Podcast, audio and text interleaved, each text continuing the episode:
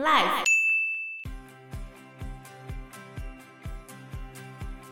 有另外一个笔记有记载，袁世凯超爱吃鸡蛋，每一餐吃六个，然后会再加咖啡或茶一大杯，饼干数片，中午要吃四个蛋，晚餐要吃四个蛋，一天吃十四个。对啊，不是说一天不能吃太多颗蛋，会胆固醇过高，不是吗？对啊。Hello，大家好，我是 Joe，我是 Fana，我是 Anna。当中国已经真的改变了，走向共和的时候，可是孙中山其实没有跟上这个脚步，因为孙中山在跟临时议会共事的时候，他一直希望临时议会可以听他的话。简单来说，他就是想当老大。其实你说他之前有研究过共和体制吗？也许有，可是当他自己来做的时候，就不是这么一回事。他就觉得所有人都要听他的。所以其实很多人都觉得孙中山要的是服从，大家都觉得他专制跋扈，孙中山根本就跟民主政治无缘。所以你看，民进党跟国民党跟共产党的组织架构其实非常非常类似的，其实都是列宁式政党。列宁式政党的特色就是要服从最高的领导人。这个组织架构就是从孙中山这时候的想法开始，你必须要服从最高的那个领导，然后再去设计整个组织的架构出来，由少数的寡头来进行统治。其实，在一九一三年的时候，中国有进行了全国的大选，这时候有四千三百万的男子登记参加投票，其实已经是当时中国有十分之一的人。都有出来投票，那也不错。只是女生还没有投票了。嗯，然后也有外国学者说，这个选举其实代表了全国的民意，就是选出了第一届的国会议员有八百七十名。然后这时候国民党在北京成立，有邀请孙中山做理事长。后来孙中山委托了宋教仁代理，国民党就推举了非常多国会的人选出来，然后他也。变成了国会的第一大党，宋教仁就是国会总理，袁世凯就是总统。然后这样子的过程中，没有孙中山任何的位置。宋教仁其实很早就在革命党里面，包含临时约法这东西，其实都跟宋教仁有关。他是主要的撰写人，他还把早期的革命党全部拆散之后重组，变成国民党。现在的这个国民党叫中国国民党，当时候只是国民党而已。那既然是他拆散重组的，当然大家就把他当老大，因为他有那个学问跟头脑，而且他当年才三十几岁。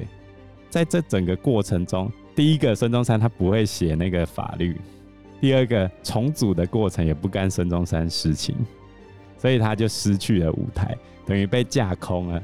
然后在他失去了舞台的时候呢，孙中山声称他要放弃政治，要为国家修铁路，然后就开始各种募款，然后搞东搞西。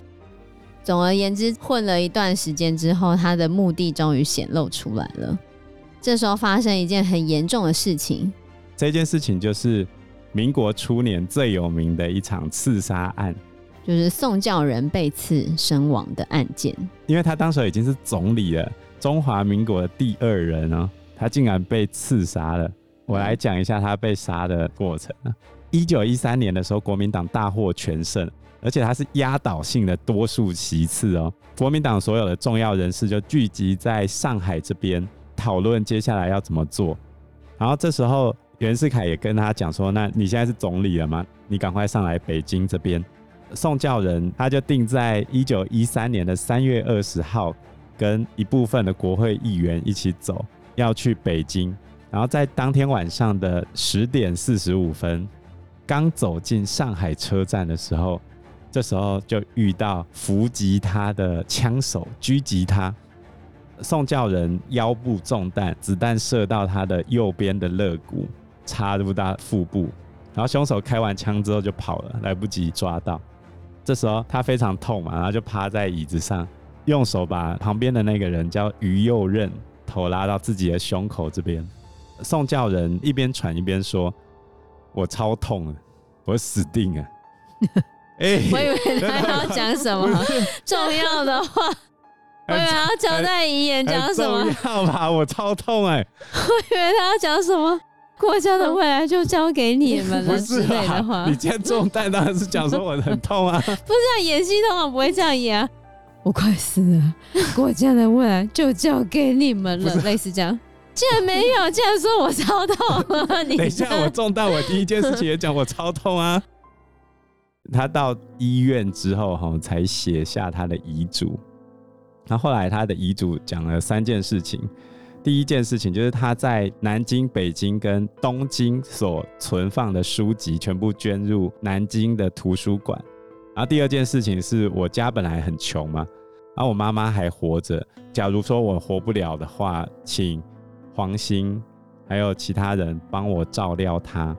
然后再来第三件事情是，各位你们应该继续为国家打拼，不要为了我而放弃责任感。我为了调和南北之间的事情费尽了心力，有一些造谣的人，还有一些人民不知道事情的原委，然后常常误解我，我受这些痛苦也是应该的，死了也没什么关系啊。然后就请黄兴写电报给袁世凯，讲他中弹的经过和革命的生涯。结果手术之后，他大便跟尿尿还是一直出血，非常严重。结果在三月二十一号下午的时候，又被送进手术室。再隔一天凌晨四点四十八分，他就不治身亡了。所以，到底宋教仁他被刺身亡的主使人到底是谁？一直到现在，大家还是争论不休。有两个可疑人士，两个有嫌疑的人，一个是袁世凯。也许袁世凯不愿意让宋教仁分他的权，然后另外一个嫌疑人就是孙中山，因为只有宋教仁死的话，他才有借口声讨袁世凯。你觉得是谁呢？黄兴在写给宋教仁的挽联，就是送给死者的挽联，上面写说他认为是袁世凯。黄兴吗？对，黄兴他送的挽联上面是这样写的。那袁世凯的确也是有他的嫌疑啊，因为如果宋教仁北上之后跟黎元洪联手反对袁世凯，那有可能会破坏袁世凯本身的局面。宋教仁死了之后，黎元洪就通电全国说他放弃竞选了，改支持袁世凯，所以袁世凯他的权力地位就整个稳固起来了嘛。这是支持袁世凯是凶手这一派的的说法。那孙中山的呢？因为很多国民党领导人并没有指责袁世凯，他们只是问孙中山指控袁世凯是有什么证据，但孙中山说他没有证据，他只有怀疑，他就说肯定是袁世凯指使的，只是没有实质的证据。总而言之，孙中山就说一定是袁世凯做的，一定是袁世凯刺杀宋教仁的，所以他就开始要声讨袁世凯。但这时候，其实很多人是反对孙中山用武力声讨袁世凯的。国民党人根本没有什么武力可以动用，袁世凯才有很多的军队啊！你这样声讨是没有用的。可是他还是坚持，而且他在陈其美的支持下，有没有？人家青帮老大都支持他，孙中山坚持要打。他后来就跟黄兴分道扬镳，因为黄兴也是不支持他。几乎所有人都不支持孙中山声讨袁世凯，可是他又坚持声讨袁世凯，因为他就说他要为宋教仁报仇，所以就有一些说法是说孙中山就是为了要有一个借口，能够讨伐袁世凯，让他继续站上这个政治舞台，所以他才会杀了宋教仁，所以宋教仁可能是孙中山暗杀的，这是另外一派的说法。可能是孙中山动用某些关系去杀的，因为他当初也让陈其美派蒋中正去杀陶成章嘛。嗯，实际上在清末民初的这段时间，暗杀是革命党的主要手段，算是他们老本行。所以宋教仁被杀的手段比较像早期革命党人的手法。应该说袁世凯基本上不太用暗杀的手段在解决事情。而且宋教仁一死，整个局势就变乱了，这也是当时候的一个状况。他未必会成为受益者嘛。但是孙中山利用宋教仁的死，马上把所有权力收回到自己手上，发动二次革命。所以重点就是谁最后得到好处嘛？只是你就结果论来说，大家都有得到好处啊。对啊，所以才会变得那么扑朔迷离，不知道到底是谁杀的。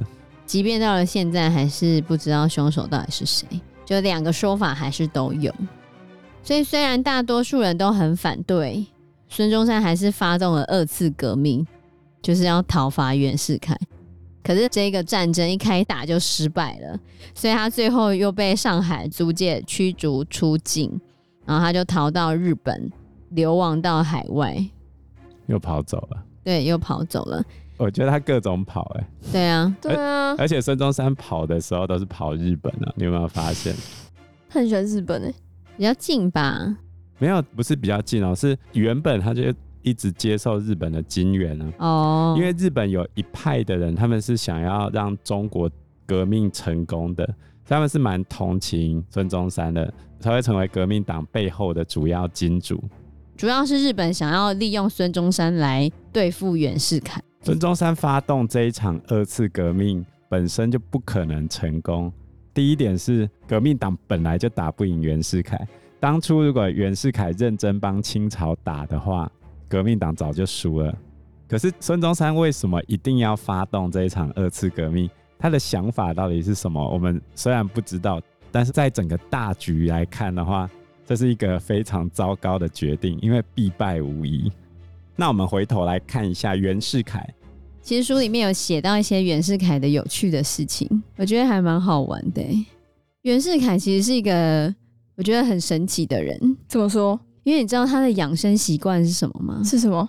是喝人奶，是母奶意思吗？对啊，啊，那么大了，每天都要喝人奶，不是他妈妈的奶，不是他妈妈的奶，奶是奶妈。他找了一个奶妈，两个，每天喝他们挤出来的奶。他觉得这样很养生，小 baby 都喝啊，看起来一整个养颜美容。没有养颜美容吧？他觉得那是他健康的诀窍，真的假的？所以他真的很健康吗？没有，他就觉得这是健康的诀窍，然后他都不肯看西医，所以他身体有毛病的时候，他也不去看医生，不肯动手术，不肯进医院，所以他五十六岁就死了。他最后死的是尿毒症。是因为他膀胱有结石引起的，当时已经有西医了嘛？你如果去看西医的话，是可以解决的。他就死不看，对，因为他有自己一套养生的方法。不过袁世凯这个家族有一个传说，就是他们好像受到诅咒一样，所有的男丁都活不久。真的吗？可是他有十七个儿子，哎，应该后面还好吧？十七个儿子，他有一个妻子，九个小妾。生了十七个儿子，十五个女儿，所以即便他早死，他后面还有那么多个儿子，也不会每个都早死吧？可是你如果往上算的话，他家第一个中进士的那个长辈啊，也只活了五十七岁，然后袁世凯的曾祖父跟祖父只活到四十岁，然后爸爸只活到五十一岁。那时候的长寿是几岁啊？当然是就八九十也有啦。哦哦哦！而且袁世凯的后代很多也只活了四十几岁就死了。真的啊？他的十七个儿子也没有办法。不是每一个都活不下来，但是也蛮多都没有活很久就对了。但是他的大儿子活了七十七岁啊，相对高龄了。我觉得应该有可能是因为大家要抹黑他，所有脏水都往他身上泼，就说他受到诅咒这样子。袁世凯除了喝人奶很有名之外，他吃早餐也很有名。他每一天早餐要吃二十个蛋，这样不会胆固醇过高吗？认真的吗？二十个蛋哎，二十颗哎，他一个早餐就吃二十颗 水煮蛋哦。对，水煮蛋。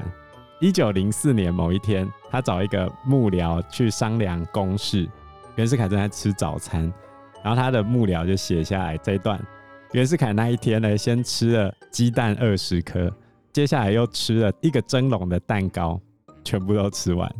蛋糕又蛋，他是有多爱吃蛋？对啊，太扯了吧！他幕僚就说这个东西哦，我可以吃十天，然后他一餐就吃完了，难怪他精力这么好。是这样吗？难怪他后面身体没有很好吧？对啊，然后有另外一个笔记有记载，袁世凯超爱吃鸡蛋，每一餐吃六个，然后会再加咖啡或茶一大杯，饼干数片，中午要吃四个蛋，晚餐要吃四个蛋。难怪他那么胖，胖的跟鸡蛋一样。他一天吃二十八颗，没有一天吃十四个。虽然这个数字没有前面那个二十个那么夸张啊，但是也是很夸张的。对啊，不是说一天不能吃太多颗蛋，会胆固醇过高，不是吗？对啊，而且那个蛋的热量其实蛮高的，一颗就要七十几卡，二十颗就一千五百卡，就是一个女生一天的摄取量。对。不想胖的话，一天就是差不多这样子，然后一餐就吃完了，而且那只是 其中一部分，还有蛋糕，哎，太妖瘦了吧！而且他还会吃一种东西，叫做清蒸鸭子。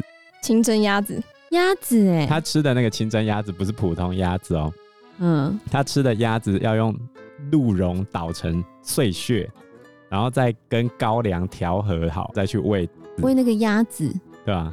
然后除了这些之外。每天大量服用人参、鹿茸，他不会补的太好了，所以他过头，所以他五十六岁就死了。可是他是因为膀胱结石哎、欸，在中医的说法，这样是因为身体太热，长期要用那个热性补品一直狂补，这样引发了结石，然后最后才挂掉。哦，这是中医的说法，太瞎了吧？对啊，所以你看他是一个。生活习惯很老旧的人，你看他都不看西医，嗯，而且他平常都不洗澡的，平常都不洗澡。不过因为他在北方啦，北方本来就比较干燥，反正他一整年只洗一次澡，就是过年的时候。中世纪的欧洲人也都不洗澡，因为他们相信哈，污垢会保护他们。他们相信生病的时候是病菌会从你的毛细孔钻进去，所以你要尽可能把你的毛细孔堵住。堵住的方式就是用身体的污垢一层一层把它叠住，所以你去洗澡的时候，你妈会打你。你想感冒吗？因为他们手一摸，该不会都是那个砷吧？应该是、喔，一定都是要，它要全部塞住全身上下的那个毛细孔。这不很多皮肤病哦、喔。不过袁世凯会擦澡了，他会叫他的小妾们帮他擦澡，在夏天天热的时候，那也是蛮享受的哈。哦，对，不洗，但是有人帮他擦澡，这样也还不错啊。而且他明明就已经有现代冲水马桶了，他还是坚持要用木质的马桶。那有什么差？木质的马桶就是一个粪坑是吗？就是一个桶子，一个木桶，哦，然后就在上面大便尿尿啊，然后再提出去倒啊。对啊，他坚持不肯用冲水，冲水比较干净啊。嗯，不会有那个桶子要摆在那边这样，还要去刷那个桶子啊。对，以前我阿嬷家很早期的时候。房间会放一个尿桶，在他小便的时候，就说上在那个尿桶，然后他会拿去施肥，所以房间以前都会有一股尿骚味。天哪！以前呢、啊，那是我很小的时候、嗯，反正后面就没有了。这样感觉我好像很老，其实也没有很老哦。好吧，把不要把这剪进去，太老了，太难过了。那是你阿嬷，又不是你。对啦。他为什么他会那么守旧啊？他的习惯很守旧，你不能说他的思想很守旧、嗯。可是他事实上，他管辖的省份不守旧，他管辖的省份在很多程度上都已经接近西方的效率了，而且他统帅的那些军队也其实跟西方的模式是很相像的。是哦，对，是他自己的生活习惯，他不想改变，不代表他行政的这些事情他不改变。哦，他是一个非常能干的官员。你能够在满清这种尔虞我诈的官场上面活下来的老油条，你就知道他多厉害。对啊，但是我们的课本都把他写的很难听，就写说他一心想要当皇帝啊，什么红线帝制啊，就把他写的很烂就对了。嗯。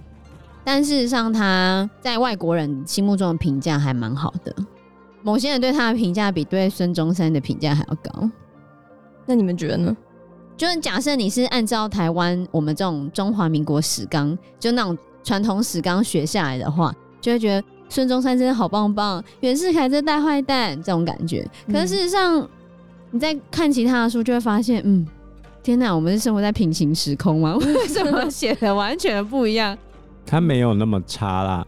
民国初年有一个非常有名的外交家，叫做顾维钧，他之前当过袁世凯的外交秘书，他应该也算是民国初年最厉害的一个外交家。那他在跟袁世凯相处的过程中，他有留下一段评语，他觉得袁世凯是一个坚强有魄力，只要一看到他，就会觉得他是一个野心勃勃、坚决果断，而且天生的领袖人物，然后是一个很实际的人。卓越的行政管理跟领袖人物，那很好哎、欸，这个评价，对吧？但是其他人骂他骂的很难听。对，我觉得主要还是出现在政治立场上的不同。那只是说我们国高中阶段能够接触到的史料是经过政治力挑选过的，所以我们只留下袁世凯不好的这个面向的讲法。对啊。对于他好的面向的讲法，我们就是完全接受不到的。所以，除非你长大之后对历史很有兴趣，你再去看其他的书，不然其实你对这个人的印象就一直是这个样子。哎，这是很可怕的事情。所以在编写历史书的时候，才会每一次争议都非常非常的大。对，因为你站在不同的角度，你讲出来的东西就会完全不一样。嗯、所以，我觉得这本书《宋氏三姐妹与她们的丈夫》就完完全全给我这个感觉。对。真的非常的严重，因为你就会觉得哈，为什么跟以前看的完全不一样？以前课本上讲的某一个人，他明明就很糟啊！以前课本上把这个人讲成是国父，他有多伟大，我们要向他学习。可是他其实是个渣男。嗯，对。因为时间关系，我们这一集节目就到这边喽。